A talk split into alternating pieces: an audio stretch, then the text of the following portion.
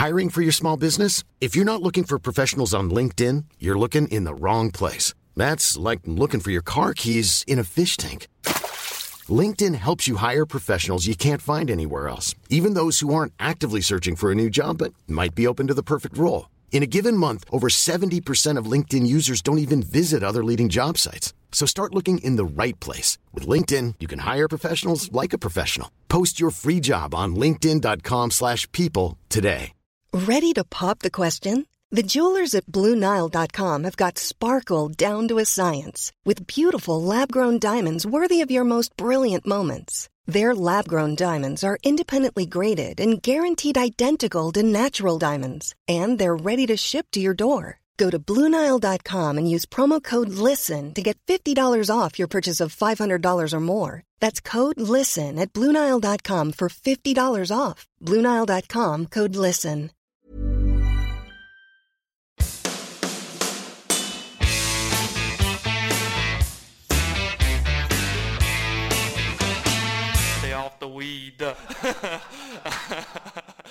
En uke i Billy Boys navn forbi, og takk Gud for det, for med hverken Victor Hovland eller Kristoffer Ventura I tetkampen, så ble det I hvert fall det verst tenkelige utfallet på meg, Marius. Jeg vet ikke med deg. Jo, det var ikke Scottie Scheffler gøy da, men ja, men enhver finale med Billy Horschel jo ikke ja, den litt mindre underholdende. Det var en tung finale. Det den minst underholdende matchplay-finalen du noen gang har sett? Ja. Altså, det var 4,5-5 timer med terror, det. Nesten. Ja, det var ganske langdrygt. Det var ganske altså. Blytungt. Så, ja, jeg synes egentlig de fleste faktisk knockout-matchene var, ja, det var noen bra I starten der med Holding One fra Garcia og Fleetwood og sånn, men... Ja, altså den første runden der på åttendedelsfinalen, da var det 8 av 16 playoff til playoff, og da kokte det bra. Ja. Men jeg må si at jeg var litt sånn småskuffa. Jeg tror det har nok litt å si med spilleren også da. Ja, det har jo alt med spilleren å si. Ja, og det var mange spillere der som sannsynligvis ikke hadde trodd de kom så langt, og da var det nok en del nærmere ute gikk, og det var nok å spille på det sikre og bla bla bla. Så nei, det var litt sånn antiklimaks, og det hjalp jo ikke at Victor gikk hodestups ut I gruppespillet. Nei, det gjorde det ikke. Det var, jeg synes semifinale og finale synes jeg var litt tungt å se på, men ja, sånn det nå da. Nå endte jo den Billy Horschel med opp å vinne, så da får vi bare applaudere det, men nei, ja. Sånn fra... Det går det. Ja, det om det. Fra som vårt ståsted så var det jo kjipt da, vi hadde jo mye forventninger, og ble egentlig bare blytungt fra start, så det var skuffende. Det var veldig skuffende.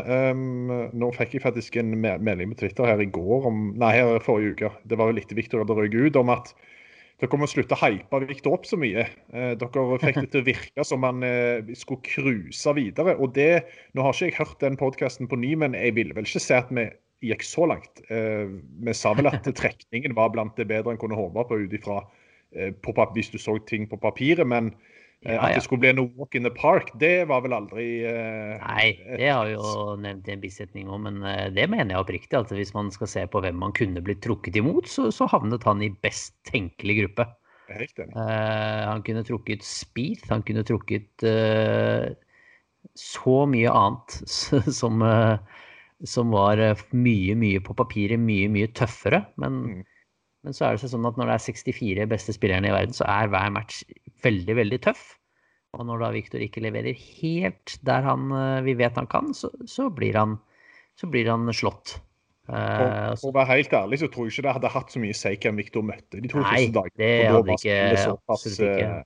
Kan du se på det sånn at Patrick Cantley gjorde vel 15 birdies på 2 runder på sine 2 første matcher, og begge gikk til 18-18. Ja. Så du har det alt, altså du kan, om match nummer 3 for Victor, ikke sant, så går han 600 par og vinner på 18. Så det så tilfeldig, liksom hvem du møter og hvilken dag de har, og McIlroy går jo fra å bli knust av Poulter til å knuse Griffin dagen etterpå.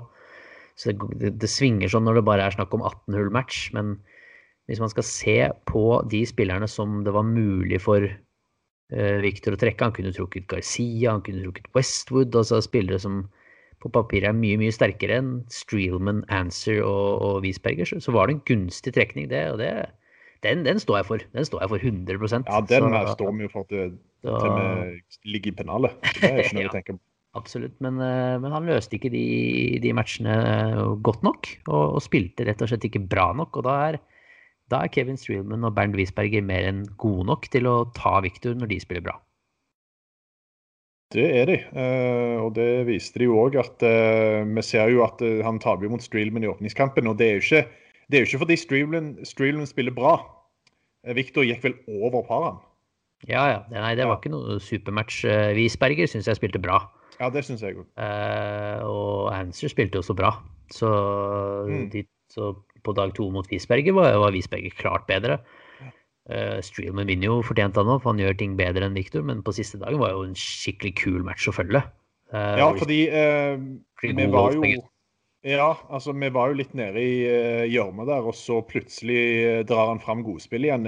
Hvor mye betyr det sånn spesielt fram mot Masters? Altså jeg tenker at folk tenker kanskje, selvfølgelig når han ute så begynner han å spille bra, men i det store og det hele her så det jo årets kanskje viktigste turnering som kommer om en uke, og da det veldig viktig, tror jeg, å få med den godfølelsen der fra siste dag. Ja, helt klart. Absolutt mye lettere å gå inn i en treningssøke med den type avslutningsrunde da. Spille en god match, slå Ancer som også spilte bra, ikke minst. Gjøre en god del birdies, få større deler av spillet til å sitte samtidig.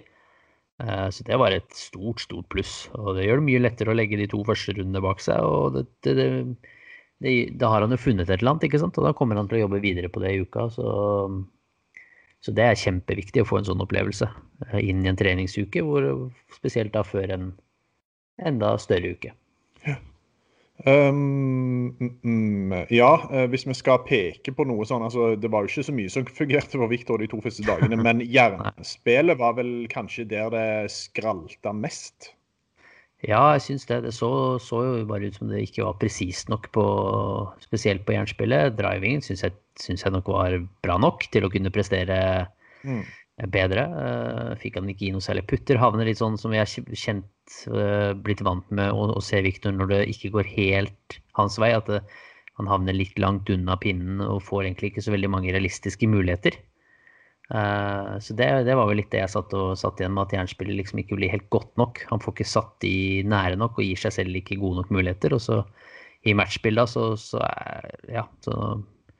blir man liksom, da taper man 2-1 da, hvis man ikke klarer å gjøre mer enn, eller taper man 3-2 hvis man ikke klarer å gjøre mer enn 1 eller 2 birdies, så taper man som regel hver eneste match, så det var, ja, det var nok en riktig analyse, det at jernspill ikke var helt der,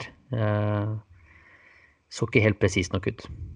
Så da det fokus på jernspill frem til Masters? Ja, det ble jo livsviktig da, på Augusta. Der du nødt til å plassere ballen på riktig sted på gridene, og visse pinner kan du jo ikke, du ikke næren å kunne sikte på. Du må sikte 5 meter til høyre eller 5 meter til venstre, og det ikke sånn sikte litt venstre eller litt høyre, men du må sikte 5 meter venstre, og der må den ligge for at du skal ha en god putt da. Du litt kort eller litt lang, så lukter det 3-putt med en gang, så det, spesielt hvis det litt harde griner. Nå var det annerledes i november når det var mykt, men der må jernspillet være på, hvis ikke du relativt sjanseløs. Da det bare å krysse alt vi har for at jernspillet kommer tilbake. Nå må vi jo si at den siste dagen mot Ancer, så var jernspillet plutselig tilbake på nivå. Veldig. Så vi sterke i troen. Ja, så viktig erfaring når han har fått spille VGC-matchplay, kjenne hvordan det fått den erfaringen. Han kommer til å spille den turneringen der ikke hundrevis, men mange, mange ganger til. Så viktig erfaring å få med seg, og se liksom det at ok, det ikke noe rom for feil her når vi kommer til matchplay. Der må jeg være på fra start da, hvis ikke så blir det tøft. Så blir det tøft. Tøft blir det også for Kristoffer Ventura, som skuffet ganske mye, må man være ærlig å si, i Punta Cana. Det var jo uten de 64 beste i verden, så var han fortsatt ganske langt under klare køtten, spesielt på grunn av denne åpningsdagen, hvor han går 4 over par. Nå det jo vanskelig å si alt for mye når vi, det var jo ikke noe sånn tracker der og litt sånn, men jeg vet ikke om du har gjort deg opp noen formening om hva du sitter igjen med. Nei, litt sånn samme melodi for min del da. Det blir høye tall, store feil som blir kostbare. Jeg kommenterte jo lørdag og søndag, og jeg synes egentlig at Punta Cana-banen kan være en bane som I utgangspunktet burde passe Ventura. Det litt plass der fra tid, det mulig å slå skjevt. Så jeg litt overrasket over at han ikke fikk ut mer der, altså. Og veldig synd, for det der en gyllen mulighet.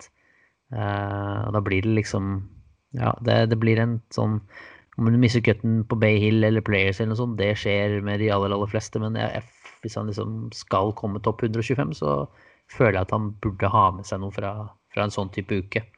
Så ja. Definitivt en missed opportunity. Ja, for der nevnte du det. Topp 125, altså. De som får fornyet spillerettigheter på PGA-turen. Der Ventura nå faretruende nære og ryker ut. Han vel pluss minus 120 nå, kanskje det? 121, et eller annet sånt. Ja, han var I hvert fall projected 124 når jeg sjekket det. Ja. Jeg mener at han ikke var så mye lenger ned enn 121, altså, når det ble talt opp, men det noe så. Han i hvert fall helt på bristepunktet.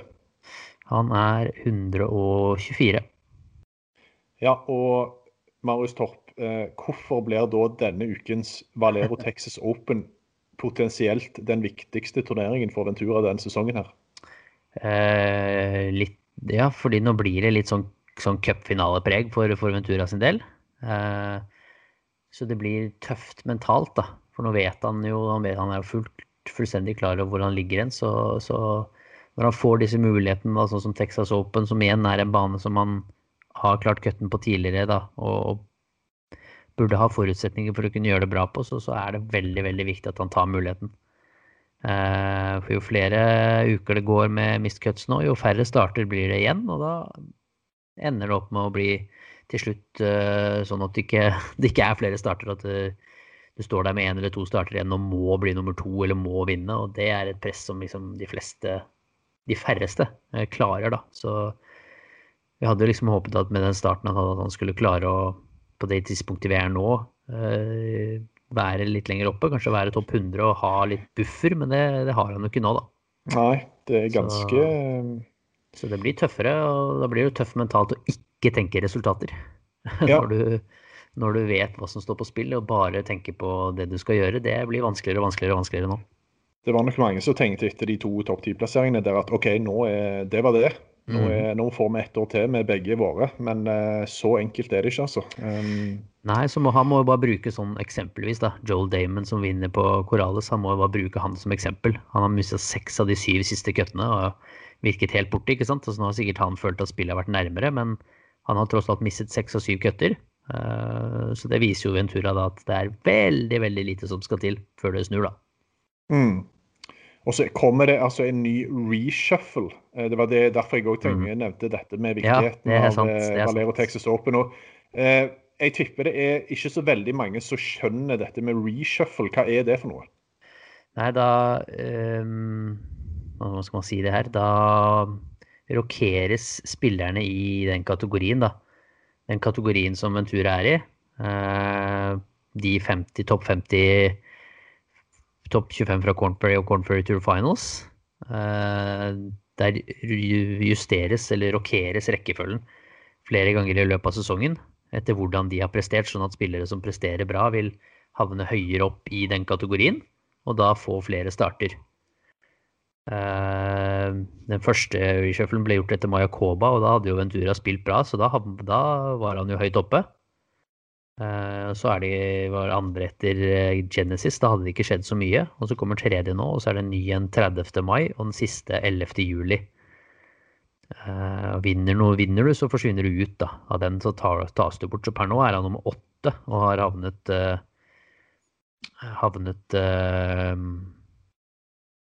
ganske høyt oppe, men vil nok tape noen plasser nå når den reshufflen går. Hvis han skulle for eksempel misse køtten I Valero Texas, så vil han dette noen plasser ned. Och det kan bety att han inte kom in I turneringar. Ja, jag har sett att han har ligget sån på reservekanten, ikke sant, och bikket in. Då gör ju det här att han bikker ut, ikke sant? Så tänker jag också att när säsongen närmar sig slutet så är det gärna flera av disse lite profilerade spelarna som har lust att spela turneringar både för att komma sig in högt upp på fällskapsrankingen men också för att I det hela att komma sig in bland de 125 där är ju en del spelare väldigt profilerade som ligger på kanten de också sånt du har ju för exempel Ricky Fowler nu.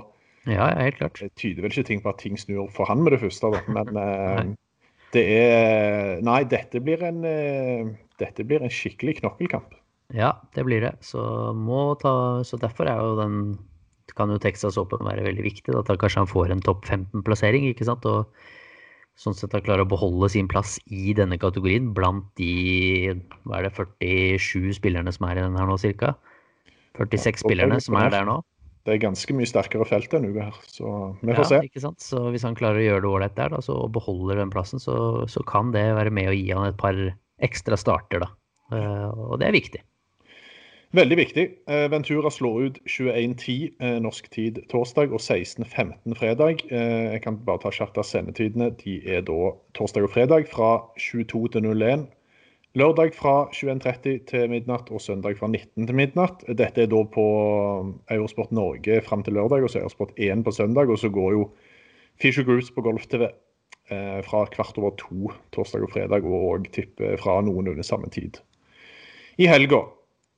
Valero Texas Open, jeg nevnte at det var et ganske mye sterkere felt, ganske mye mer kjente navn enn I Punta Cana, Marius. Hvordan ser ditt favorittsjikt ut?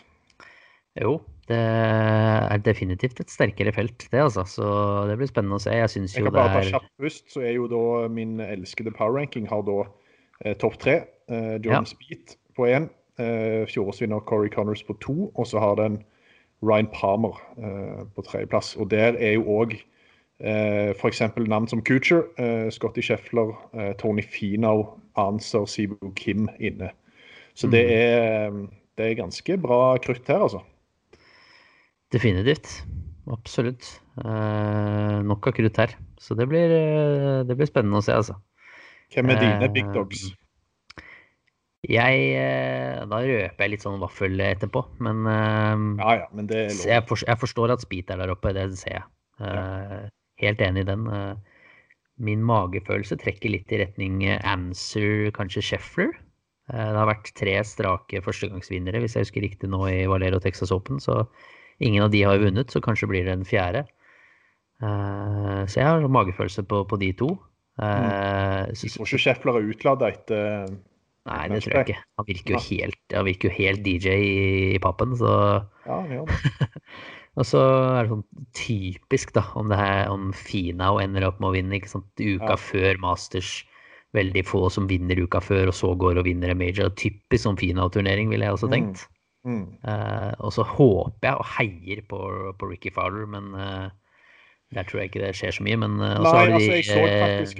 jeg så faktisk bare en kjapt nevne når det gjelder Fowler, at før Dustin Johnson trakk seg, så kunne han komme inn I Masters med seier. Men når Dustin Johnson trakk seg, så sank denne... kall det poeng-ranking-greie. Det altså hvor mange poeng du får på verdensrankingen hvis du vinner. Og da nytter det faktisk ikke med seier heller. Han kommer jo inn, hvis han vinner Texas Open og ikke allerede kvalifisert til Masters, så kommer han inn. Ok, så han vinner uansett med seier altså?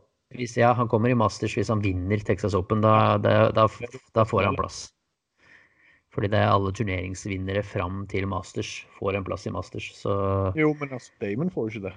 Hva sa du? Dahmen plass. Jeg leste at han ikke... Hvem da? Kanskje. Dahmen. Nei, men Dahmen det jo mindre turnering. Ja, ok. Ja. For alle så jo en sånn turnering på siden av VGC, så den har ikke en plass I Masters. Nei. Akkurat som Puerto Rico-turneringen til når Victor vant da. Ja. Nei, men da det ikke verre for en tur. Så det seier eller ingenting for Fowler hvis han skal spille I Augusta. Ja. Så nei, men det, så har du de ringrevene som jeg tenkte på. Charlie Hoffman, Zach Johnson kan blåse en del på den banen der, så de spillerne kan jo også Charlie Hoffman har vel en av de beste noensinne turneringen her. Så ja, men jeg trenger magefølelsen min sier at Scheffler og Ancer Nå er begge de to på fancy-laget ditt. Ja, veldig. Min line-up der per nå Scottie Scheffler, Abraham Ancer, Tony Finau og Ryan Palmer. Ja, da har vi faktisk bare... Nei, vi har to. Jeg har Spieth og Sivo Kim, jeg. Ja. Da har jeg Ancer og Palmer. Scheffler og Finau på benken. Jeg har lyst til å trekke frem et par andre navn. Ja. Bare som jeg har litt magefølelse på.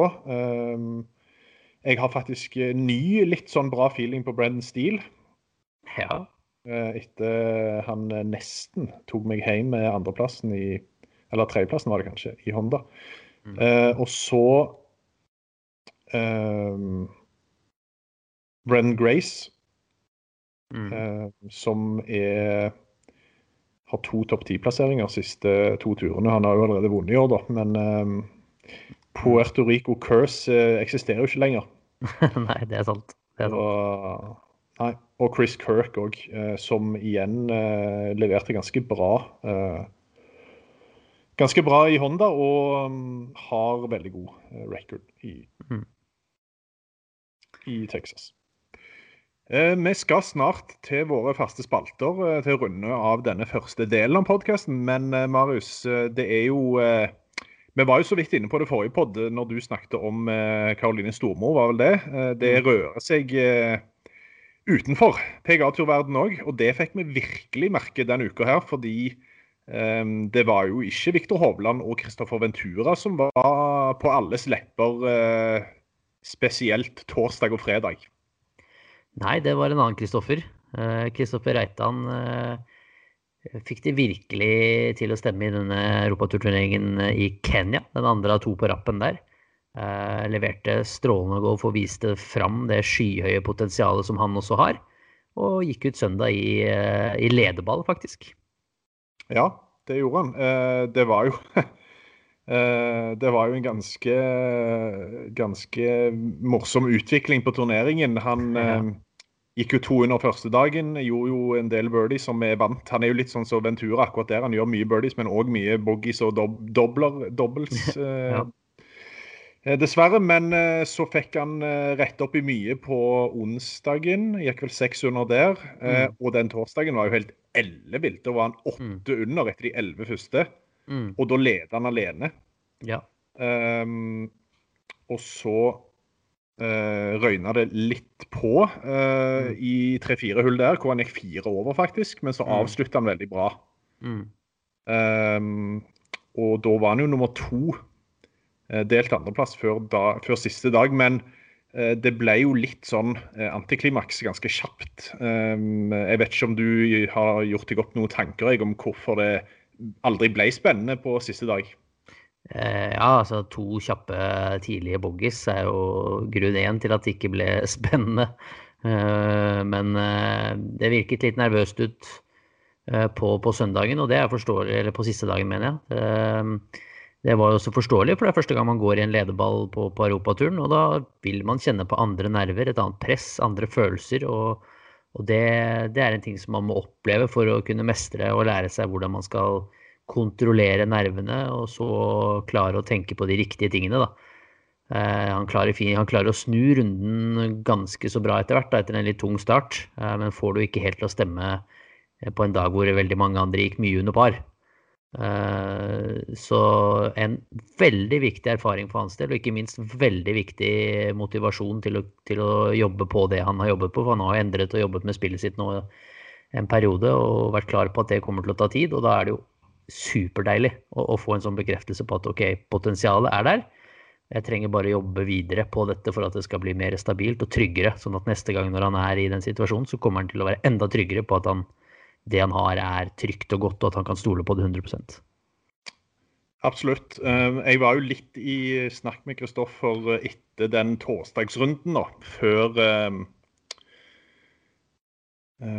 siste dag, og da svarte han altså at det var deilig å få i gang momentum. Puttingen var enormt bra, innspillene var bedre enn de har vært, ballstrikingen må generellt upp ett lite hack om man ska vara på det nivå han önskar. Puttingen kommer inte alltid att kunna hjälpa han lika bra som han gjorde den torsdagen, så då behöver han ett lite starkare fundament på ballstrikingen, och ett steg i rätt riktning är det definitivt, sa han då för sista dag. Och att ballstriking är on fleek, det såg jag också i efterkant, så var faktiskt Europaturen ute och visste då att det var faktiskt Reitan som hade den längsta driven i Kenya, och det är ju klart att du kan ju slå långt, men du må ju slå rätt också, och det är kanske det som har varit lite problem med tidigare.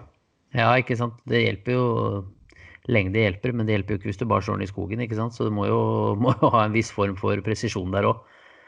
Och det är nog säkert det han menar lite med hjärnslag, och för det var ju det de tidlige boggene, blant annet på det par 3-hjulet tidlig, så kommer det en bogge som ikke skal komme på et 130 meters par 3-hjul. Så det nok det han sikter til, litt til med jernspillet, da, at det må være skarpere, ikke sant? Det må være mer presist. Men at en sånn type uke gir bekreftelser på at det man gjør og jobber med riktig, og det veldig viktig for en spiller som Kristoffer, da, som I den fasen han I nå, hvor han ja, egentlig henger litt mellom Challenge-turen og Europaturen, kommer sikkert til å prioritere Challenge-turen så mye han kan, og så ta muligheten han får på Europaturen, og da det viktig å ha få disse positive opplevelsene på at det du driver med riktig, sånn at treningsarbeidet blir enda enklere, og det blir lettere å motivere seg, og lettere å fortsette å jobbe på det, da, for det kommer jo til å ta tid når man gjør litt endringer sånn som han har gjort, så veldig, veldig gledelig å se, for igjen en spiller med skyhøyt potensiale, veldig lik Ventura, litt sånn I spillertype da, har evnen til å gå kjempelavt, men må jobbe med stabiliteten og jobbe med erfaringen og bli smartere og spille på seg erfaring da, så bli tryggere, spesielt I sånne situasjoner. Det jo da knappe 3 uker til Challenge-turen starter opp, og der har vi jo ikke bare Reitan, men også Kofstad, Krog Johannesen, Bertheusen. Ja, mange som kommer til å bite fra seg der. Altså. Det vel en eller to til som jeg ikke kommer helt på nå. Arnøy, ja. Så... Nei, det gror godt, og så hadde det jo vært kult om en eller flere av de tok steg opp på Europaturen, og potensielt da, inn med de to store. Ja. Ja, skal vi bare si at det var nok? Ja, skal vi ta konkurransen da? Ja, og så hadde vi en konkurranse forrige gang. Det må vi huske denne gangen og annonsere. Ja, og du plukket jo vinneren greit, din store, store favorittspiller. Stemmer det. Cameron Smith var det vi var ute på, denne siste hintet med denne rekorden I en major, da, det jo det at han gikk Masters I november på, hvor han hadde alle 4 runder på 60-tallet, og var første som gjorde det noensinne, så... Uten å vinne. Så, uten å vinne virket nok også, det sant, så det var ganske utrolig I seg selv. Så da vi plukket ut en vinner av de svarene, det var veldig, veldig mange som skjønte at det var Cameron Smith. Den jeg har plukket ut som ble loddtrekket ut, det var Adrian Berntsen Røseth. Ja, det navnet tror jeg jeg har sett på Twitter før, så det... Ja. Så det Adrian Berntsen Røseth kan gjøre å sende meg en melding, direktemelding på Twitter, så skal vi få sendt av gårde en hemmelig liten premie til Adrian. Da var det Birdie og Boogie da. Jeg kan begynne med Birdie, den går til Joel Dahmen.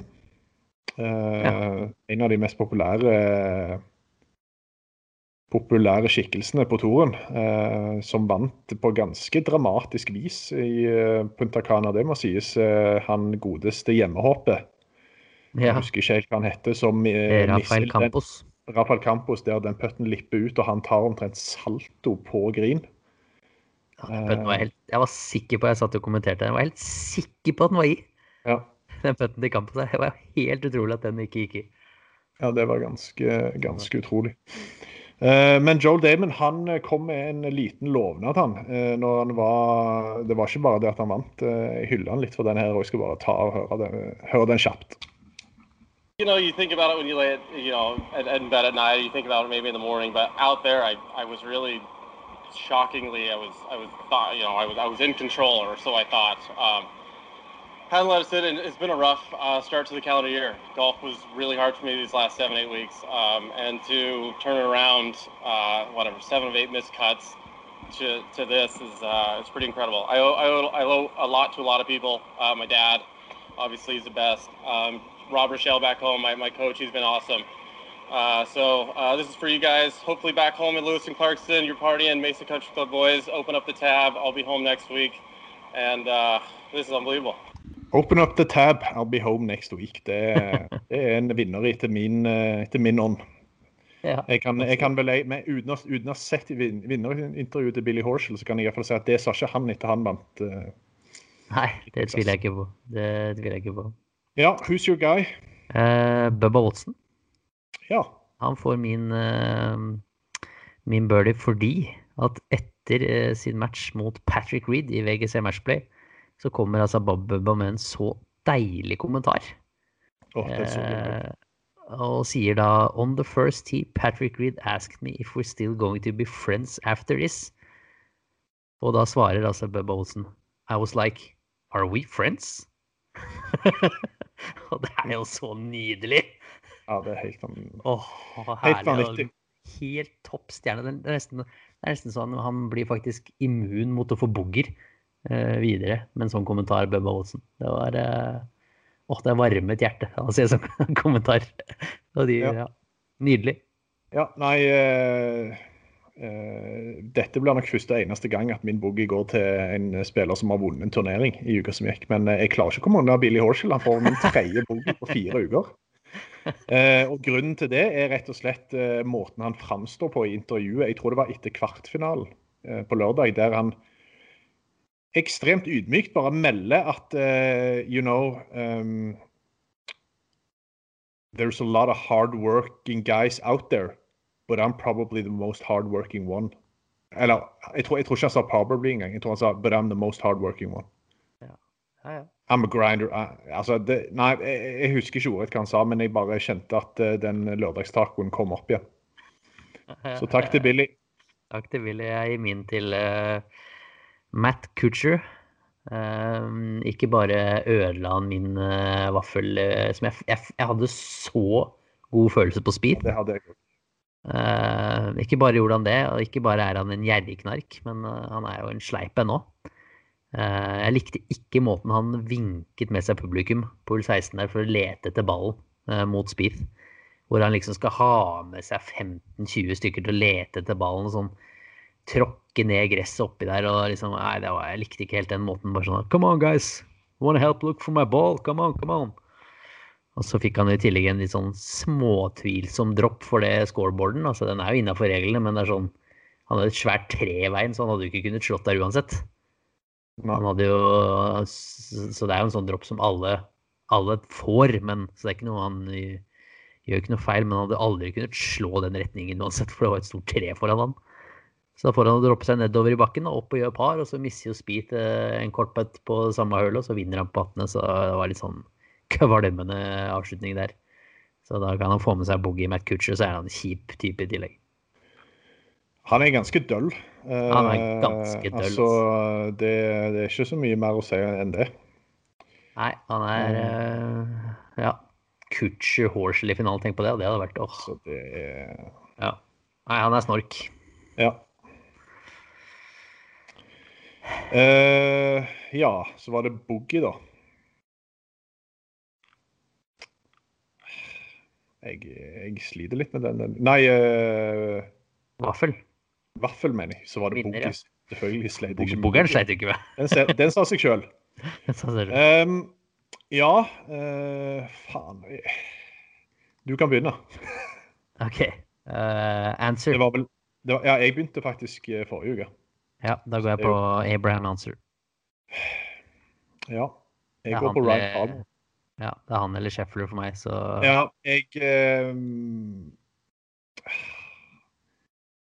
Jeg var jo I en liten periode sikker på der når Spieth var opp mot Kutcher, og Grio leda på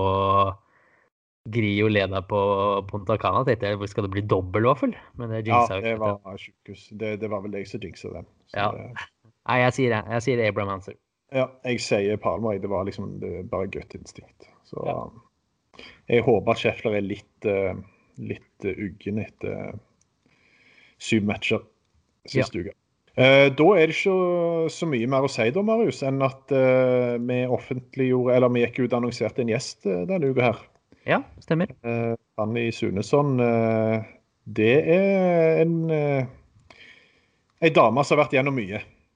Ja, hun har altså gått caddy for Nick Faldo på 90-tallet. Han var dominant og vunnet 4 majors. Hun har vunnet Players med Stenson, gått caddy for Garcia, Scott, en av de mest meriterte caddyene i hele verden, som sitter på ganske mange stories og ganske mange mye kunnskap. Så det var interessant å høre på. Veldig interessant. Kan du for de som sitter litt på hjernen og tenker, skal jeg høre på videre nå, eller skal jeg slå av? Hva har du å friste med? Hun har masse insight på hennes karriere, hvordan det var å jobbe med Nick Faldo, hvordan det har vært å jobbe med Stenson, hva hun tror om Victor, hva hun tror om Victor fremover, hva hun tror om Ryder Cup, hva hun tror om denne Bryson-debatten. Vi toucher inne på nesten alt mulig rart, altså. Så hvis man interessert i å få litt inside information fra en som virkelig har vært inside the ropes, så blir det ikke så mye bedre enn her. Nei, jeg i hvert fall solgt, så får man ha det gjelder dere andre også.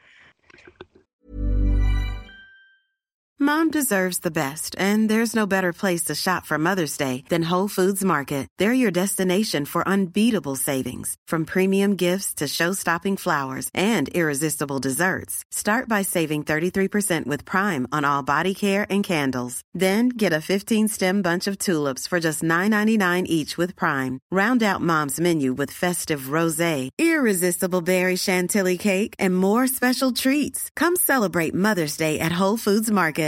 Mother's Day is around the corner. Find the perfect gift for the mom in your life with a stunning piece of jewelry from Blue Nile. From timeless pearls to dazzling gemstones, Blue Nile has something she'll adore. Need it fast? Most items can ship overnight. Plus, enjoy guaranteed free shipping and returns. Don't miss our special Mother's Day deals. Save big on the season's most beautiful trends. For a limited time, get up to 50% off by going to BlueNile.com. That's BlueNile.com. I'm Sandra, and I'm just the professional your small business was looking for. But you didn't hire me, because you didn't use LinkedIn Jobs. LinkedIn has professionals you can't find anywhere else, including those who aren't actively looking for a new job, but might be open to the perfect role, like me. In a given month, over 70% of LinkedIn users don't visit other leading job sites. So if you're not looking on LinkedIn, you'll miss out on great candidates, like Sandra. Start hiring professionals like a professional. Post your free job on linkedin.com/people today. Fanny Sunesson, tusen takk for at du med oss på vår podcast. Ja, kul å være her. Jeg lyssnar ju på den ibland. Ja, jag blev väldigt glad när vi fick höra det. Det är ju väldigt hyggligt att höra. Vi har ju varit lite heldiga och möttes ett par gånger på Players och Masters, och jag har ju fått se och vet ju vilken standing du har, men det är inte så många som tror jag är klar över att du har en ganska så stor och lång och meriterad karriär bak dig som caddy på PGA-turen och Europaturen. Ja, jag hade turen att få lite bra år där. Jag gick 25 år på touren och det var helt fantastiskt. Gick ju nästan 14 år åt Nick Faldo. Gick 3 år innan på touren, och sen frågade han mig och då var han nummer 1 i världen och hade vunnit 2 majors, och sen, så det var ju jättehäftigt, och så fick jag gå till honom och det gick ju bra, vi passade bra ihop och så, och sen så fortsatte jag gå med honom med, hela 90-talet kan man väl säga. Och sen gick jag ju 5 år med Henrik Stenson och gick lite andra mellan, och sen har jag hoppat in lite här och där och fått komma tillbaka till lite bra tävlingar. Jag gick åt Adam Scott på Carnoustie och så. Och sen, så att caddy-yrket var fantastiskt roligt. Det är många som, för vi liksom snackar mer om alla de spelarna och erfarenheterna du har, så jag är lite intresserad och veta lite mer vem Fanny Sunesson är. Hur kom du in i golfen? Var är du från i Sverige? Lite mer vem Fanny Sunesson är. Ja, nej men jag växte upp i södra Sverige, Karlshamn, och mina föräldrar spelade golf. Så att jag fick min första golfklubba var en järnfemma, och då var jag 6 år. Mm. Och sen när jag blev tonåring så då fick mitt golfintresse, då startade på riktigt. Då ville jag verkligen spela, jag ville spela golf hela tiden. Mm. Så att jag stod på ranchen hela tiden. Det var ju lite andra tider då. Ja. Det är ett tag sedan. Så att jag tror inte jag såg min sving på video på flera år. Det fanns liksom inte då. Så länge sedan. Men sen så spelade golf. Massa golf. Det var det jag ville göra. Och skulle på college egentligen. Jag skulle åka till Texas Tech, Lubbock. Men så skadade jag mig i ett knä när jag åkte skidor, och då blev det uppskjutet. Mm. Och då började jag gå caddy. Så att, men golfen för mig har alltid varit väldigt stort. Jag åkte runt i Sverige och spelade tävlingar som junior och var med i obstruppen för landslaget, om man säger. Ja. Alltså det var ganska bra. Jag var okej.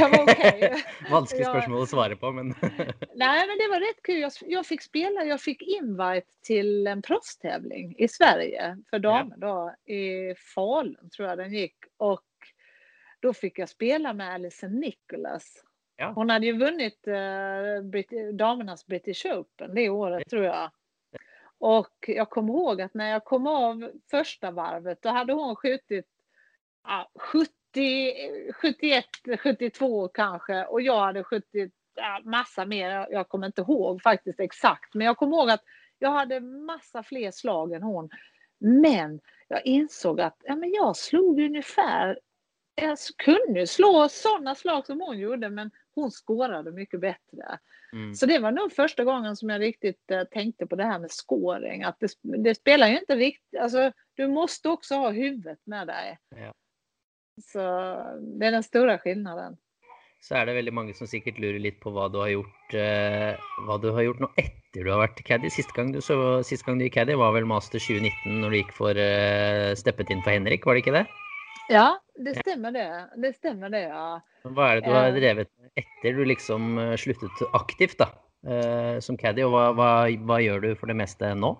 Ja, jag jobbar med Simor, så jag gör som Faldo och jag. Vi trodde väl aldrig vi skulle göra, att vi skulle bli media, men det är vi nu. Så att nu är jag expertkommentator på Simor Golf i Sverige. Och sen så, jag började coacha någon gång på 90-talet, lite med svenska landslaget och sådär. Så att jag har coachat en hel del.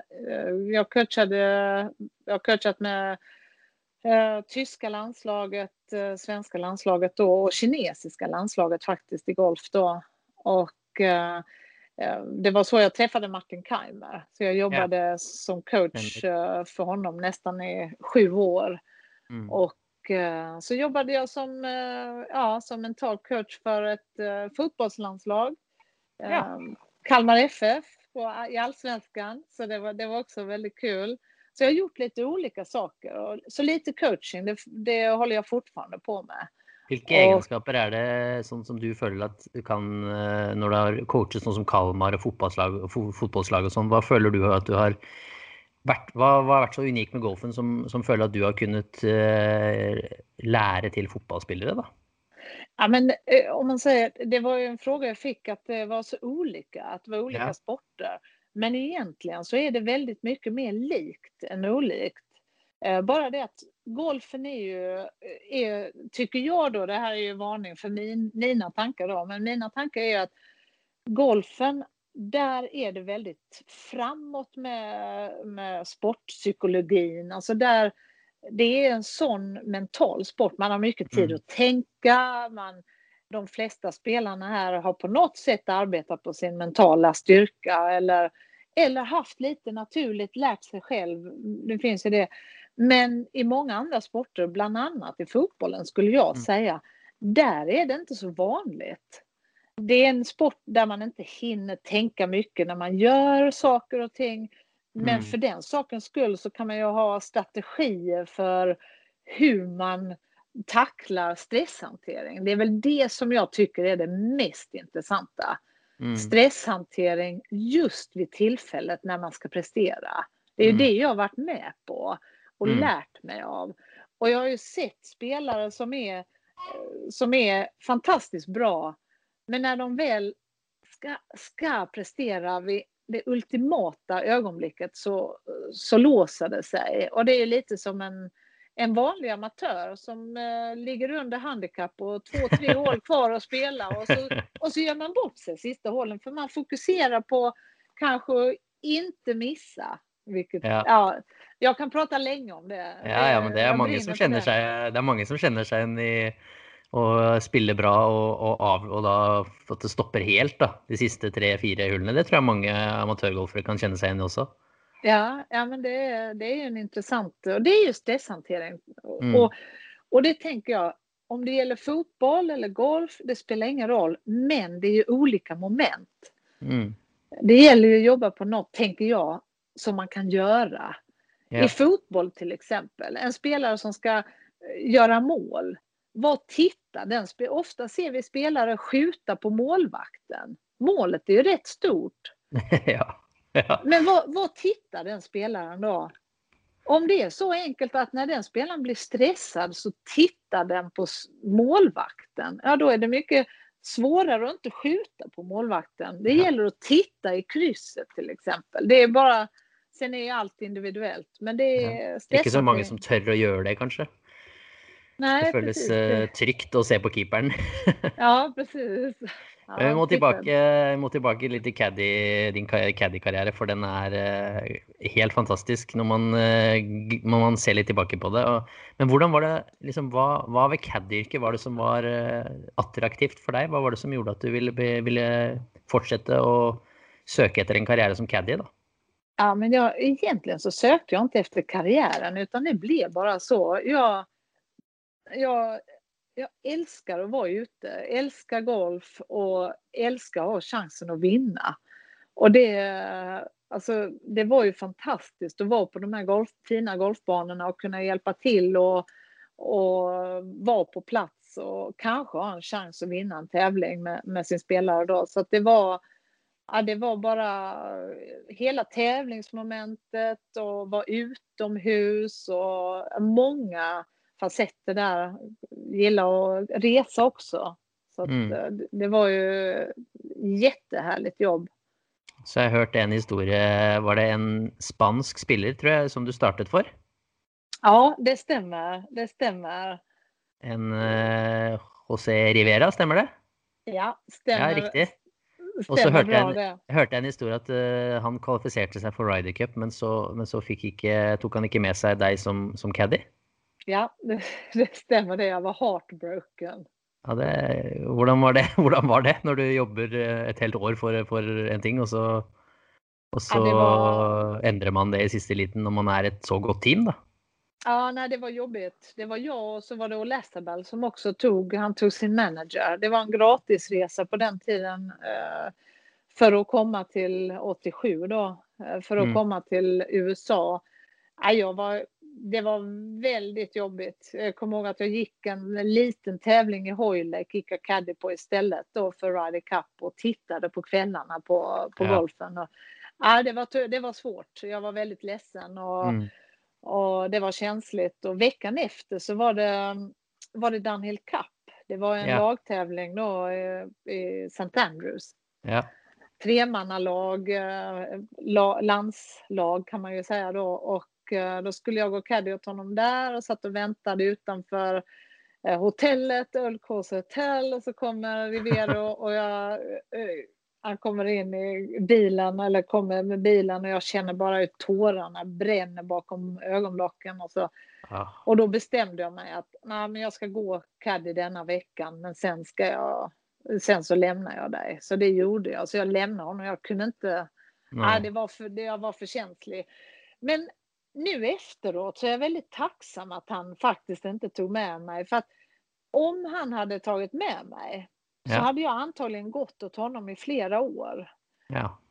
For det som skjedde senere var jo, man kan jo nesten kalle det da en blessing in disguise med tanke på vad som kommer väldigt kort tid efter då.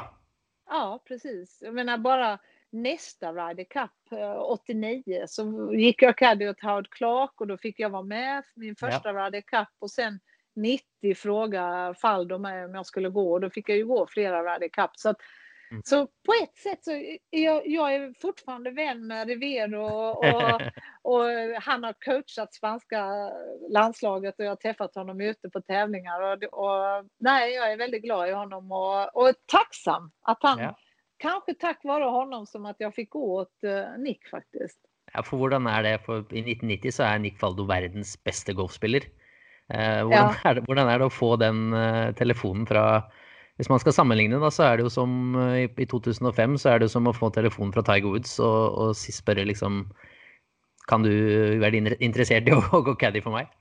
Ja, det var helt otroligt. Jag var ju egentligen chockad. Jag kunde inte fatta det. Jag kommer ihåg jag sprang hem till hotellet där jag bodde nära spelarhotellet då. Till mitt lilla hotell och sprang dit och så och det var ju tiden innan mobiltelefoner eller datorer så att jag ringde från hotelltelefonen kostade massa det hade man inte råd med egentligen men jag ringde direkt till pappa och pappa svarade då och pappa jag ska gå caddy åt Nick Faldo och så alltså blev det jag trodde ju inte på det förrän jag satt i taxin och taxin körde in till deras hem då och så att det var jävla häftigt och få chansen. Hurdan var liksom då det går lite rykter om eller rykter men det går massor historier om hurdan Faldo var som spelare krävande detaljorienterat du som känner han kanske bättre än någon andra då hurdan var Nick Faldo som golfer och som arbetsgivare då som man blir för dig eller chef? Ja, men det var fantastiskt. Han var absolut väldigt detaljerad och han är perfektionist, men det är jag också. Så vi funkade väldigt bra och det var fantastiskt att jobba åt honom. De åren han har blivit en väldigt nära vän. Jag känner nog för honom som en bror skulle jag tro. Han är nästan som en familjemedlem och spelare, han var ju helt fenomenal.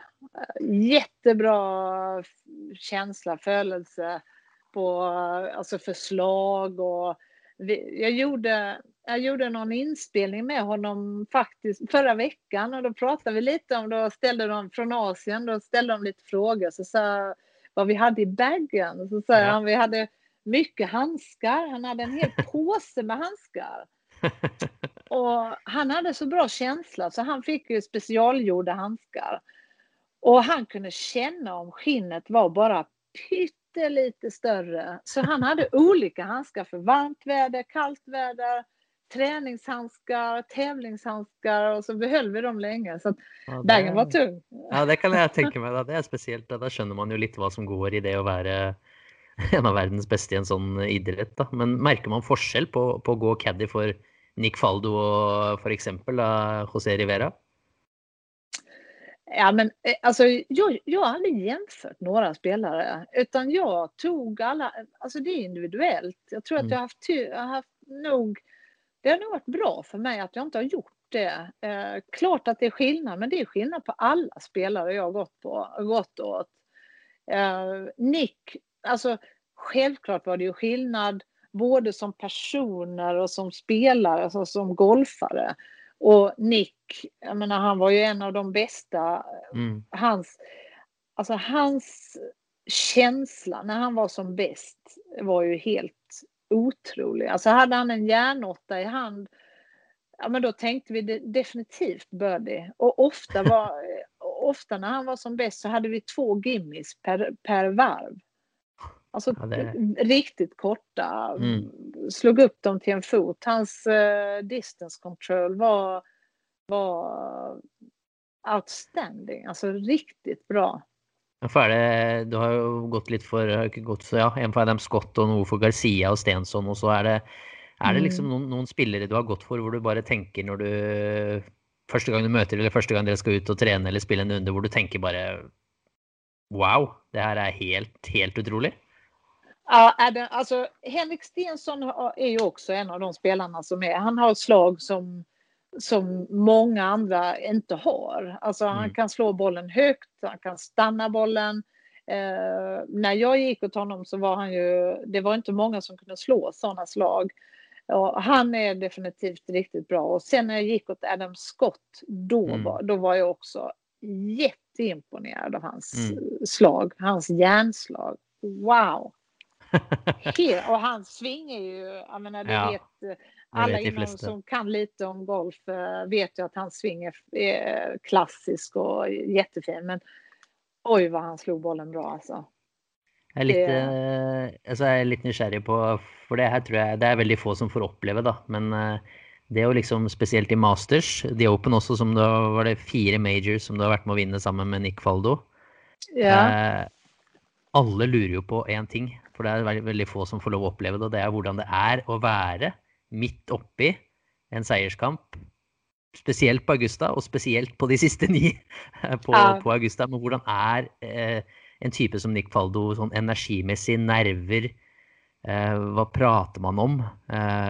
Man egentlig bare begge to nervøse og ikke vil gjøre feil, eller hvordan hele den dynamikken da?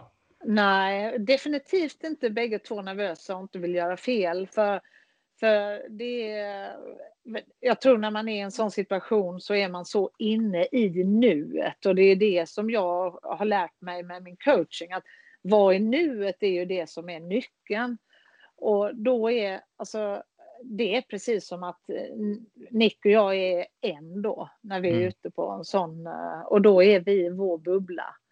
Och bara gör vår sak och mitt jobb då är ju att hålla honom I sitt ultimata tillstånd och kunna prestera och det är ju alltså så det beror ju på situationen men jag blev om han började gå fortare vilket kunde vara kanske ett tillfälle att man började gå lite fortare och så lugnade jag ner honom och fick honom att kanske gå lite saktare och så vi inte står och väntar länge på slag och sånt och se till att Nick då I detta fallet eller vem det än är att de dricker, se till att de inte glömmer att dricka och äta kanske för det är så lätt att man glömmer det och det är viktigt att ha rätt både vatten och mat och så att Men det är ju grymt härligt. Men man är så fokuserad I nuet. Så att det är väldigt mycket fokus. Ja, siste 9 på... Det är 2 Masters du var med att vinna med Faldo, stämmer det? Ja, stämmer. Nu är det ju bara halvann uke till vi är där igen. Eller 2, ja. Nästa uke så börjar du igen. Ja. Hvordan var de? Hvordan upplevelsen av att vara en caddy på Masters som kanske är den största golfturneringen I världen då? Ja, men jag älskar ju The Masters. Alltså det är en av mina favorittävlingar och favoritplatser.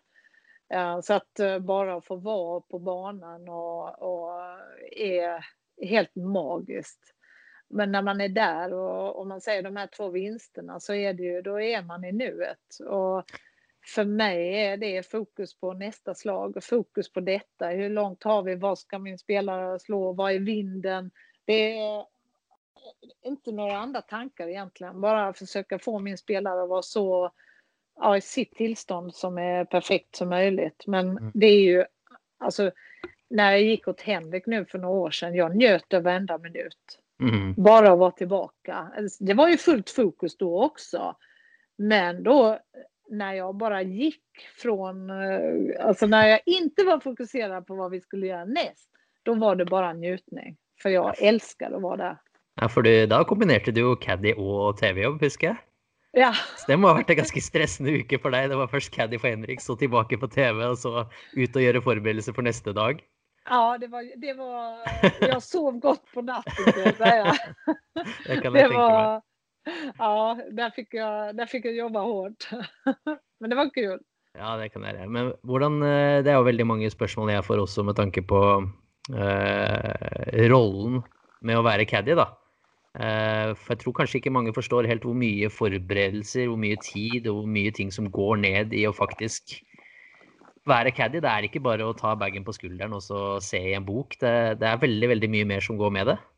Ja, det det. Men på Masters nu, vi pratar ju om Masters, så ja. där så har jag såklart, om jag går caddy så har jag gått banan innan och vet precis hur banan ser ut, hur långt det är överallt och har min yardagebok, så där får man en bok och så lägger till och kollar och lägger till lite olika mått kanske och sådär. Och sen inför varje varv så går jag ut och tittar på pinnarna innan på morgonen. Så att man är ju där ute mycket på banan. Och sen är man ju med spelaren såklart när de värmer upp och när man tränar efter och sådär. Och är på träningsvarven när man är med på träningen hela tiden. Så det är ju, man spenderar några timmar där på banan, det gör man. Och så försöker man ju hjälpa spelaren. Det beror ju på vem man jobbar med. Men man kanske hjälper till med swingen. Ofta så är det ju en swingcoach på plats. Men swingcoachen kan inte alltid vara... Nu är det kanske lite andra. De får väl inte vara innanför. Bara på söndagen, tror jag. Ja, det kan väl stämma.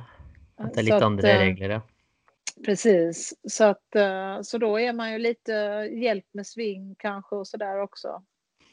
Så jeg litt nysgjerrig på, vi har snakket veldig mye med Victor Hovland I det siste da, han har jo slengt seg litt på denne Bryson-utviklingen, hvis man skal kalle det det. Du har jo vært med da fra Faldo sin dominanse på 90-tallet og sett, eller tidlig 90-tallet, og sett hele den utviklingen. Jeg er litt nysgjerrig på å høre dine tanker om den utviklingen vi inne I nå da, med mye hastighet og mye fokus på det, og slå langt, og så ser man jo spillere som Billy Horschel vinner matchplay, så det jo mulig for veldig mange, men jeg litt sånn nysgjerrig på dine tanker på den utviklingen.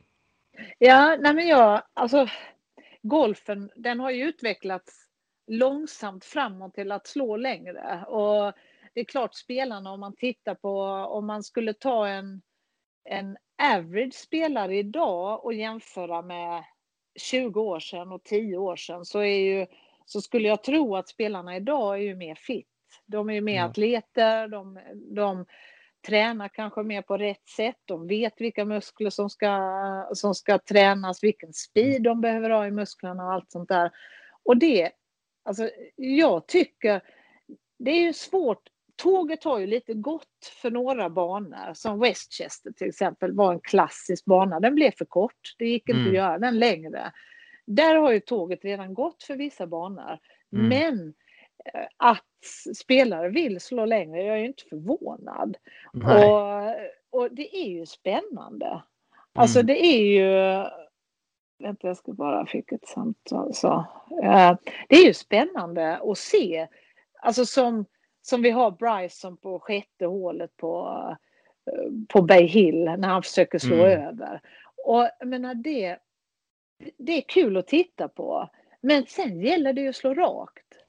Ja, det gäller, alltså, och så tycker jag att det gäller ju också att banorna gör rätt saker för att hålla banan aktuell, så att inte den gynnar bara långslående. Och det kan man ju göra genom tjock ruff, genom att smala till det. Men istället så är det några banor som förlänger. Men då gör man ju det blir ju tvärtom faktiskt. Ja, det blir ju bättre för de som slår långt det då, hvis man gör det längre.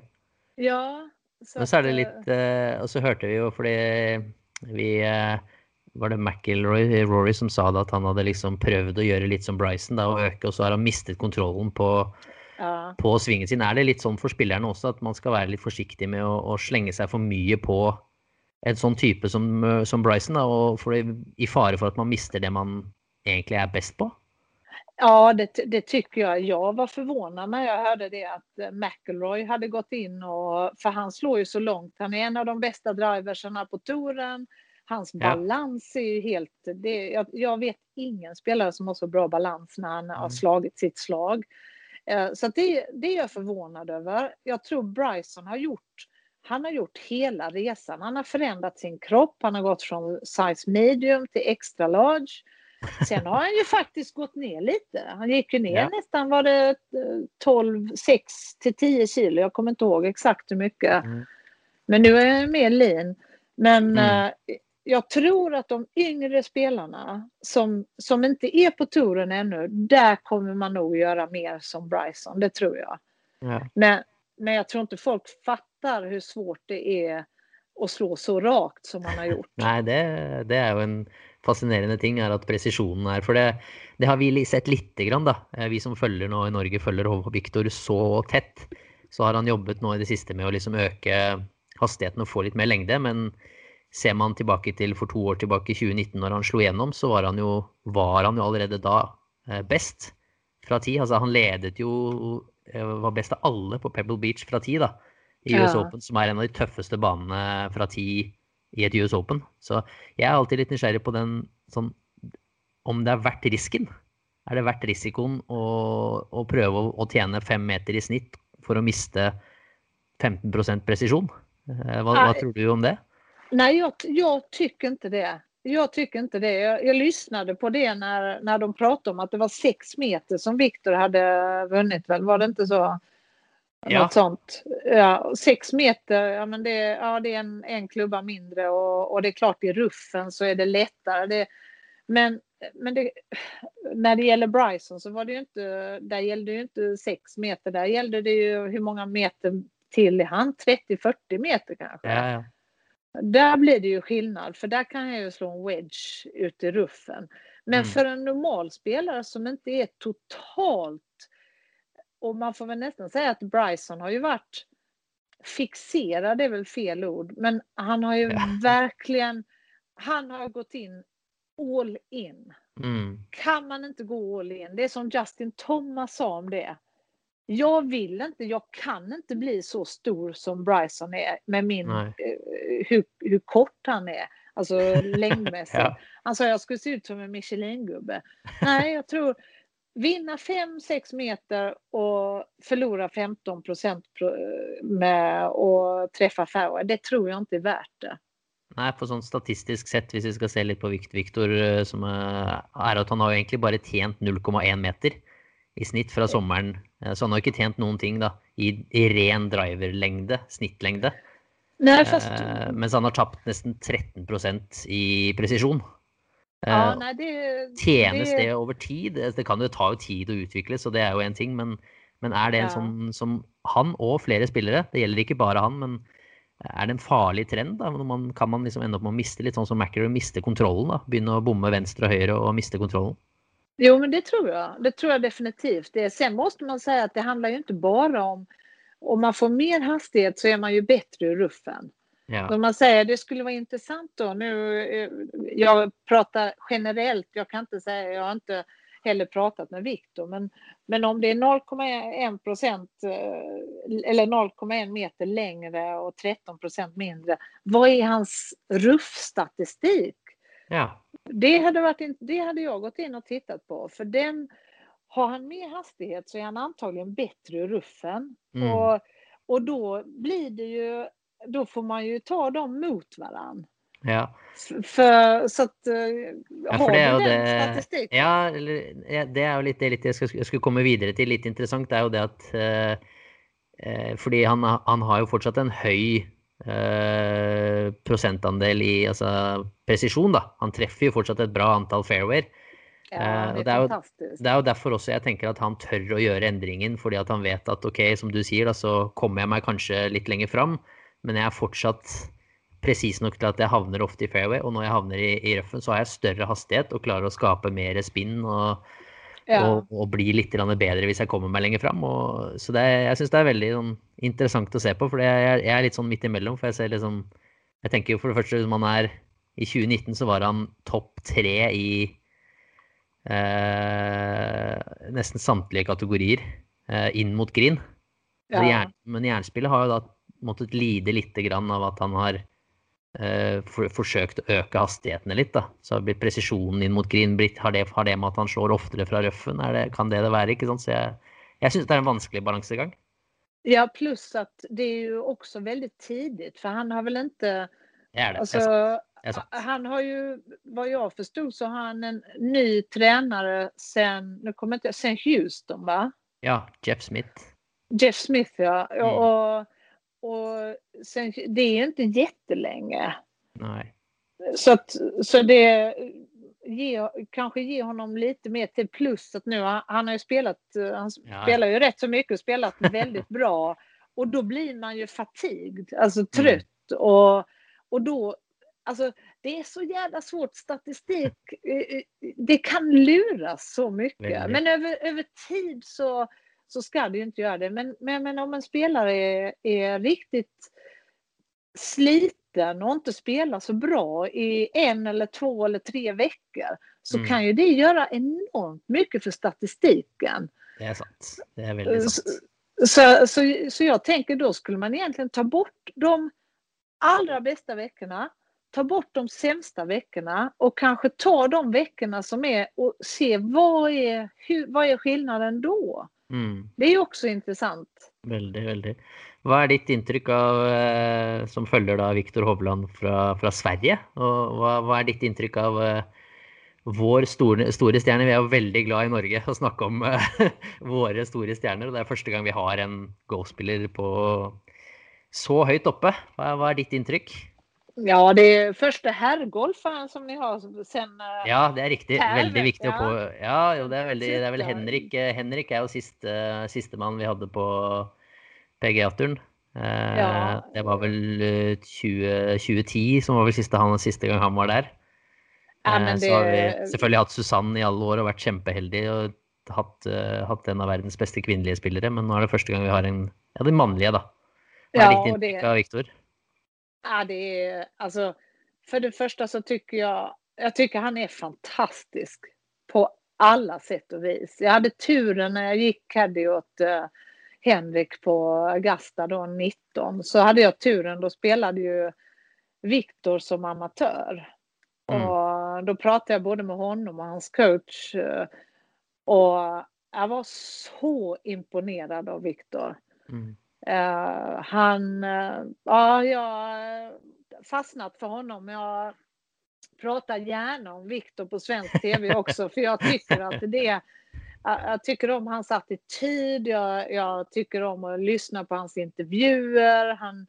Han är härlig när han pratar och spelar en fenomenal golf. Så att, ja, och jag gläder mig också väldigt mycket åt att Norge har sin första riktigt stora världsstjärna i golf. Mm. Och så många stjärnor det är nu. Golfen och fotbollen, Haaland. Och det är helt, allt för mycket. Ja, det är, ja, men Victor vann ju trots att det var mot fotbollen där med Haaland. Det är ju något gigantiskt. Väldigt, det var överraskande att han fick, men det är väldigt stor intresse, och han är ju selvfølgelig en huvudfaktor till det då. Så golfen har ju sällan varit så populär som det är nu. Och så lite hjälp från pandemin också, som gör att golf är liksom en av de få idrotter man kan driva med och hålla avstånd då. Så men det er lite grann bara om nästa vecka, så är det ju Masters. Nu får vi väl inte reist över i år. Det är väl otroligt kedligt. Men sån är det. Vad tänker du att är som har varit med att vinna där är de viktigaste nycklarna för spelarna och lyckas på Augusta? Ja, alltså greenerna är ju jätteviktiga. Och blir det som tävlingsledningen oftast vill ha, att det blir hårt, då går allting tillbaka. Då är det viktigt att vara på rätt ställe på fairway. Då behöver man ju vara på fairway för att ha kontroll och kunna stanna bollen på den platsen där man har bäst chans för att få en putt som är okej. Det är, greenerna är enormt, när de är hårda så är de, jag tror inte jag kan inte tänka mig några svårare greener med den hårdheten. Jag har aldrig sett greener som varit så hårda, och Shinnecock var ju, men de var ju inte lika ondulerade, men Augustas greener, det är det man behöver tänka på. Sen är vinden inte lätt där.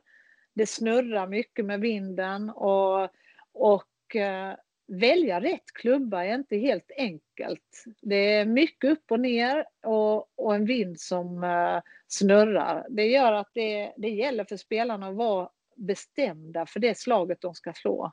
Mm. Och det är inte stora områden där bollen ska landa för att det ska vara okej. Jag tänker ju turneringen i november var ju lite annerledes. Då blev det ju väldigt mycket forhold, så då fick det ju liksom lite sån annorledes, men när vi går mot en normal Masters-turnering då, som du snackar om, med lite hardare forhold och tuffare, vem är det du ser på som de största favoriterna? Nej, men det alltså ja, det är ju de spelarna såklart som spelar som är i bra form, men det är spelare som har kontroll på hur långt de slår exakt, alltså det gäller att ha kontroll om det blir hårt, för då har du, då kan du bara sätta, alltså du har 2-3 meter att sätta ditt järnslag på om du ska ha en bra chans för birdie. I annat fall så puttar du för att ha en kort parputt egentligen, om det blir hårt, men det har inte varit hårt på länge. Nej. Så att det är ju då en Zach Johnson kan, alltså Zach Johnson som har bra kontroll på sina wedgar, då det är ju en sån sorts spelare som kan spela bra då. Cantley är ju intressant, han har ju spelat väldigt bra, han spelade väl bra nu egentligen på matchspelet, han var väl en av de som spelade bäst på matchspelet, fast han gick ju ändå inte vidare. Han spelar mot fel. Han gjorde för många birdies på fel hål.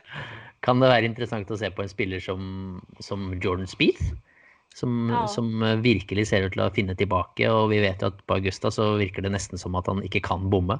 Selv om han sprakk jo i 2016, men han er vel fortsatt alltid, føler man at han er med på Augusta. Ja, han är så bra på att läsa greenerna och så bra på att putta på sådana grejer. Han gillar ju putta på mycket lutning. Han är en av de bästa läsarna av greener skulle jag säga. Sen har han ju fått igång både spel och självförtroendet framförallt. Hans kroppsspråk är helt annorledes nu. Mm. Det ser ut som att nu tror han på sig själv. Och nu får han svara på frågor varför det går bra. Inte bara varför det går dåligt. Ja, det är stor forskjell. Ja, det är stor forskjell. Så jag tror att honom kommer vi nog kunna få se mycket av på Masters. Det blir spännande att se om man kan klara och bara spela fritt. Vad tror du blir det viktigaste för en spelare som Victor Hovland när han ska... Nå har han spilt der som amatør, men nå kommer han dit som proff og som nummer 14 i verden med forventninger på skuldrene sine da. Nej, men Victor är ju en spelare som jag tror skulle kunna vinna där med sitt spel. Det tror jag. Han slår ju bollen riktigt bra, hans närspel som han själv säger inte är så bra. Ja, man ser rätt många bra slag med närspelet nu tycker jag. Jag har inte sett så många missar den golfen jag har sett med honom. Så jag tror han är bättre än vad han säger.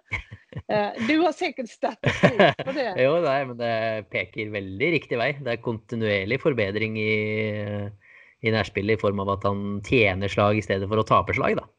Ja, så... det blir stor forskjell. Och kan liksom lene sig på det hvis liksom hans hjärnspel är lite off, så kan närspelet rädda han lite in. Det gjorde det ju inte tidigare. Nej, men jag tänker att han bara ska dit. Förhoppningsvis så är han utvilad, för han har spelat rätt så mycket golf. Ja. Och har tränat innan han kommer dit. För jag tror Tiger hade ju det, han var ju väldigt bra. Han stod inte och tränade jättemycket på tävlingarna. Nej.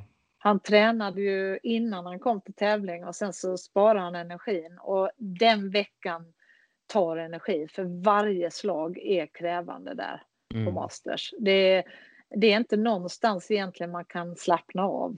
Nej. Om nu greenerna är hårda. Det är lite skillnad om de är mjuka. Det är inte lätt, men det är lättare om de är mjuka. Så jag tror bara spela golf. Bara ett slag i taget och strunta i det och se vad som händer. Och jag är imponerad av Victors mentala kapacitet. Den verkar vara superbra. Mm. Han liksom är i sin bubbla. Och, men sen är en spelare trött. Ja, man behöver ha mycket energi för Masters. Mm. Så har vi fått en god del spørsmål som inn til deg. Jeg har plukket ut noen da, for ikke mange går på litt det samme, men plukket ut noen. Og så det første spørsmålet hvordan reagerte du når din spiller mistet humøret? Ble kanskje litt sint eller sur, eller som du sa, Faldo begynte å gå fort. Ja. Hvordan var det for deg som caddy, og hadde du noen liksom, triks eller knep du brukte for å lugna ned din spiller? Ja, men jag har nog gjort allt möjligt. Jag har gjort allt från att vara helt tyst till att säga till och lyssna. Och jag har till och med skakat en spelare en gång som tappade huvudet efter att ha gjort bogey väldigt tidigt i en mycket svår major. Ja. Så jag skakar dem. Alla kommer göra bogis. Nu får vi sätta igång. Men nej, så att det beror på vem det var. Det beror på tillfället. Men min roll då var ju inte att bli sur själv eller, utan det var ju att få tillbaks min spelare i bra tillstånd. Så det tycker jag är ett av de viktigaste rollerna för en caddy. Ja, det finns ju många, men en av dem i alla fall. Mm. Så har vi snackat lite om hur det är med hur en caddy, en uke för en caddy är på turnering. Det snackade vi lite om i stad, men vad gör en caddy när man inte är på turnering? Är man samman med spelaren på träning eller är det rätt och slett bara samma som en golfspelare att man prövar att ladda batterier och vara fresh till ny turnering? Ja, oftast så är det att man inte är tillsammans, utan de flesta är, då är det ledig tid, det är långa dagar som caddy och mycket resor och sådär, så då laddar man batterierna och gör sånt och kanske få boka hotell och göra sånt som man också ska göra då, fixa sådana saker. Och ibland är man med spelaren och tränar. Om det är inför en major eller om man bor på samma plats kanske man kan vara med när spelaren tränar. Det är lite individuellt det där också. Så det sista spørsmålet, og egentlig kanskje det mest interessante, det är vad händer med Henrik Stenson? Är det flere som lurer på vad har skett med Henrik Stenson? Hvor blir det av den Henrik Stenson som vi alla vill se? Ja, och det kan ju inte jag svara på, för jag är ju inte i Henriks huvud nu. Så att, nej, det är sant. Och jag gillar ju inte att prata för någon annan, så jag kan inte svara på det. Men en sak vet jag, och det är att Henrik är ju inte ensam om att gå igenom tuffa... Det, om man tar bort Henrik så säger man generellt. Så spelare går ju genom perioder när det är upp och ner och nerperioderna är, alltså de kan vara mycket närmare bra spel än vad det ser ut på resultatet. Men det märks inte då man spelar, nu pratar jag inte om Henrik för jag kan verkligen inte säga vad som gäller honom speciellt, men det kan vara så att en spelare missar några katter och så har de missat med många slag ibland och så kanske ett slag och sen helt plötsligt så har man ju sett så går de och vinner. Så tänker alla, men gud, hur kan det hända? Men det är inte så konstigt. Det är kanske bara lite tilltro till svingen, till sig själv och så, du vet ju själv som har spelat. Ja då. Helt plötsligt så vänder det. Så att utan att veta vad inne i situationen kan jag inte svara på det för Henrik, men jag vet att det kan vända när som för spelare som är i den situationen, men det är tufft att spela dåligt för spelare som vet att de kan, och då det är ju en frustration. Ja, det är det absolut. Det var ju ett exempel nu i helgen med jag satt och kommenterade från Punta Cana, och där var det ju Joel Dahmen som vant, han har ju missat 6 av sina 7 sista cutter. Och plötsligt så på söndag så startade han och var 4 under par efter de första hullen och så ut som han hade full kontroll och full av selvtillit. Bara helt sån plötsligt så såg det ut som han var världens bästa spelare, bara gick och hade full cruisekontroll. Ja, och det sa han ju själv också efteråt. Ja, så det syns jag var liksom, då tänkte jag på vår andra norska spelare, då tänkte jag på Kristoffer Ventura. som egentlig er den sånn samme spiller som har et skyhøyt potensiale, og som liksom ikke helt får det ut, men som da litt inne I sammen nå, da, at han går og stanger litt og misser litt køtter, og så tenker man bare, ja, men det bare en uke som skal treffe, liksom. Ja, och sen är det, alltså, om man tänker på den mentala biten då, så är det ju för en sån spelare som missar katten några gånger och som det blir viktigt, som Ventura, det är ju jätteviktigt för honom för att behålla kortet. Så det blir ju, och varje gång han ska prata med media, tänker jag, så frågar media, men vad jobbar du på och så, och säger ja, och så kanske media frågar, men tänker du inte på att hålla kortet och så. Det blir hela tiden påminnelser om resultatet. Och resultatet är antagligen det sista han ska tänka på nu. Utan kanske inte just, men en spelare I den situationen, för jag har inte pratat med nej. Ja, men det är nog helt riktigt det. Men det så det är den frustrationen och den hela tiden den moroten och titta på resultatet. Det gör ju att det blir extra svårt för spelare som är I en sån situation. Och det är just då de behöver hjälpen och inte prata resultat. Hur går det med jobb? Hur går det med det här slaget som du jobbar på? Hur går det med det? Ja, men det kanske pratar man med coachen så säger coach, ja men han slår bollen jättefint på rangen, hör man ju ofta. Mm. Ja, men då är de antagligen nära, men då gäller det att låta det hända. Ja. Det är goda tips tror jag för inte bara de proffen, men för många andra också som jag tror många kan känna sig och vara goda på ranchen och så spärrar det sig lite när man kommer ut och spelar för då tänker man heller på vad som kan ske då. Ja, och så försöker man spela ifrån något. Man försöker spela för att undvika något istället för att spela till något. På ranchen spelar man ju inte för att undvika och slå till höger. På ranchen slår man ju till pinnen eller till greenen eller vad det är man siktar på. Då spelar man till något. Mm. Det ska man fortsätta göra när man är på banan. Det tänkte jag på lite för det vi hörde, det bet jag mig lite märke I, jag tror det var Justin Thomas som sa det I Players. Nå, du har ju varit med att vinna Players också med Henrik. Det var helt fantastiskt. Ja. Den banan är ju en av mina favoritbanor. Då hör man ofta att de säger att vissa steder och vissa pinnar kan man rätt och slett inte sikta på. Alltså vissa steder så siktar man 6-7 meter högre och önskar att banan ska ligga 6-7 meter högre. Hvordan det liksom för alla innerst inne hos en hver golfer så är det naturligt att sikta på flagget. Hvordan den dynamikken for en caddy og spillere å liksom overbevise spilleren om at her må vi gå for midten av green, vi skal ikke gå for den pinnen det sånn som man lærer seg etter hvert, sånn som spillere som Victor og Ventura som unge kontra spillere som Stenson da, som har mer erfaring og vet litt mer hvordan det sånn som rett og slett man må lære seg gjennom å prøve og feile?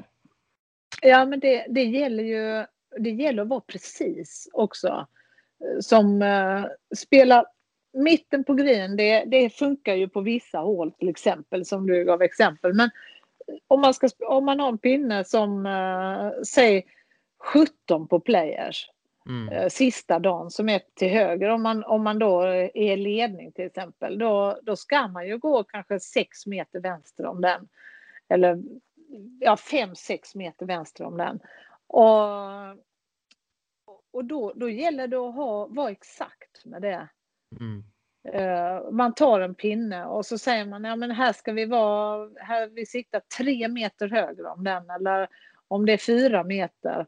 Men inte höger om, för vad höger om är för oprecist. Mm. Så att vara väldigt precis. Och jag jobbade för en spelare, jag har jobbat för I alla fall 25 spelare under min karriär ungefär. Så att jag brukar inte säga vilka det är, för jag tycker det är, men jag jobbade I alla fall för en spelare. Och den här spelaren I träning, det var nästan omöjligt att slå från pinnarna. För den spelaren var så van att slå till pinnarna. Och det är ju någonting som man ser på träningsvarv. Som de bästa spelarna spelar ju ofta till, om de inte har en match, så spelar de ju till en annan pinne. För en sak vet man.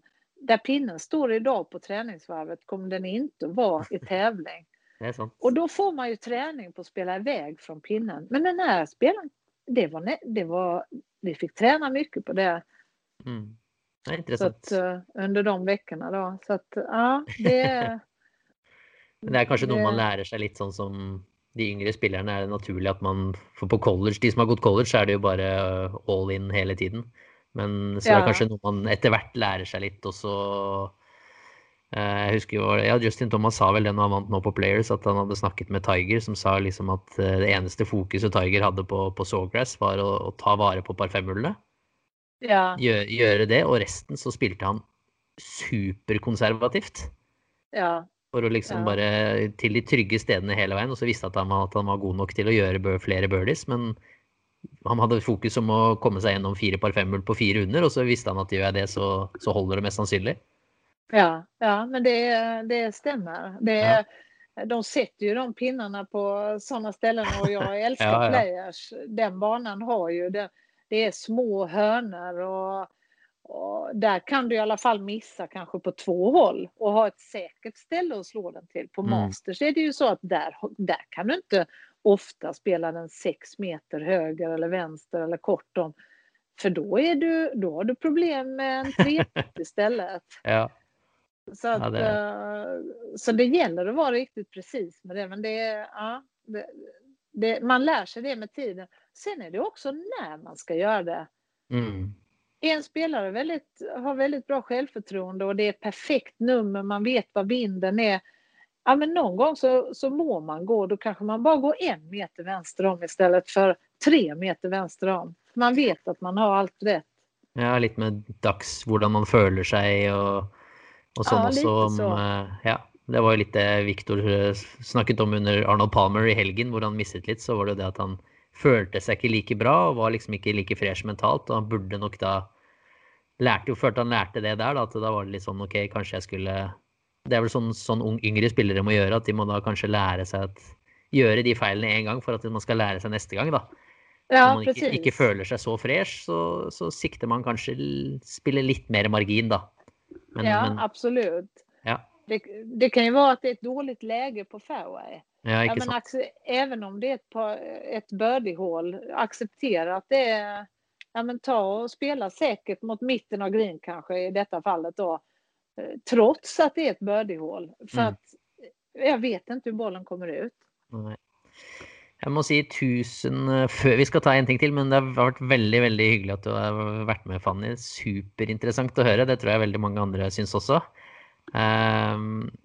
Jag har spurt Shane Knight och en del andra det som vi har haft med som gäster Alan Bratton, coachen på Oklahoma State och lite andra om att sätta samman en drömgolfer. Så jag tänker att jag ska si en del av golfspelet och så kan och så kommer du med den första spelaren du tänker på. Och du har jag føler du har enda mer att komma med att du har sett Faldo i The Prime, du har sett Stenson i The Prime så här för här är jag väldigt spänt känner jag. Ja, men det får bli spelare som är i sin prime då med andra ord. Ja, du måste tänka på den första du kommer på när jag säger en del av spelet så ska jag skriva ner det så får vi egentligen Fanny Sunesson sin drömgolfer. Ja. Så vi startar med putting. Puttning Brad Faxon. Och går vi vidare till mental styrke. Mental. Faldo. Så går vi vidare till närspel. Chip och pitch då, hvis du säger det. Short, chip och pitch. Det är så många som är bra, men jag må säga Mickelson. Ja. Och så säger vi bunker Sebi. Och så går vi på driving. Vi kör en ny spelare då. Jag skulle ju vilja ta Victor /Rory säger jag. Det är en farlig kombination. Den kombinationen. Det är en kombination. Jag tror de kommer till att starta första match i Ryder Cup sammen. Jag tror det är en kjempepairing som jag tror Harrington har lyst till att göra. Ja, den, men det stämmer nog. Den skulle nog vara riktigt bra. Det kommer ju bli... Ja, det blir väldigt spännande. Järnspill. Ja, Jämspel, men vi säger, jag har ju inte med Tiger, men järnspelet säger jag ändå Nick på sin prime. Då kan du få Tiger på den sista här då. Den sista är inställning, hållning. Ja, det är Tiger. Då har vi drivingen till Victor och Rory McIlroy, järnspelet till Nick Faldo, chip och pitch till Phil Mickelson, bunkerspelet till Severiano Ballesteros, puttingen till Brad Faxon, kombinerat med den mentala styrkan till Nick Faldo och inställningen till Tiger. Den låter rätt bra, ja. Det hörs väldigt, väldigt bra ut. Tusen tack för att du var med oss, Fanny. Det sätter jättestor pris på, så hoppas jag vi ses i USA om inte så länge när vi får lov att resa. Ja, det hoppas jag också. Tack så mycket. Tusen tack, Fanny. Ja, tusen tack. Ha det bra. Ha det. Samma, ha det.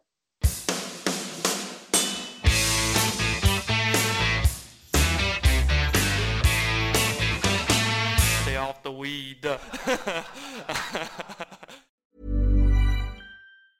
Normally, being a little extra can be a bit much, but when it comes to healthcare, it pays to be extra. And United Healthcare makes it easy with Health Protector Guard fixed indemnity insurance plans. Underwritten by Golden Rule Insurance Company, they supplement your primary plan, helping you manage out-of-pocket costs without the usual requirements and restrictions like deductibles and enrollment periods. So when it comes to covering your medical bills, you can feel good about being a little extra. Visit UH1.com to find the Health Protector Guard plan for you. Planning for your next trip? Elevate your travel style with Quince. Quince has all the jet-setting essentials you'll want for your next getaway, like European linen, premium luggage options, buttery soft Italian leather bags, and so much more. And is all priced at 50 to 80% less than similar brands. Plus, Quince only works with factories that use safe and ethical manufacturing practices. Pack your bags with high-quality essentials you'll be wearing for vacations to come with Quince. Go to quince.com/pack for free shipping and 365-day returns.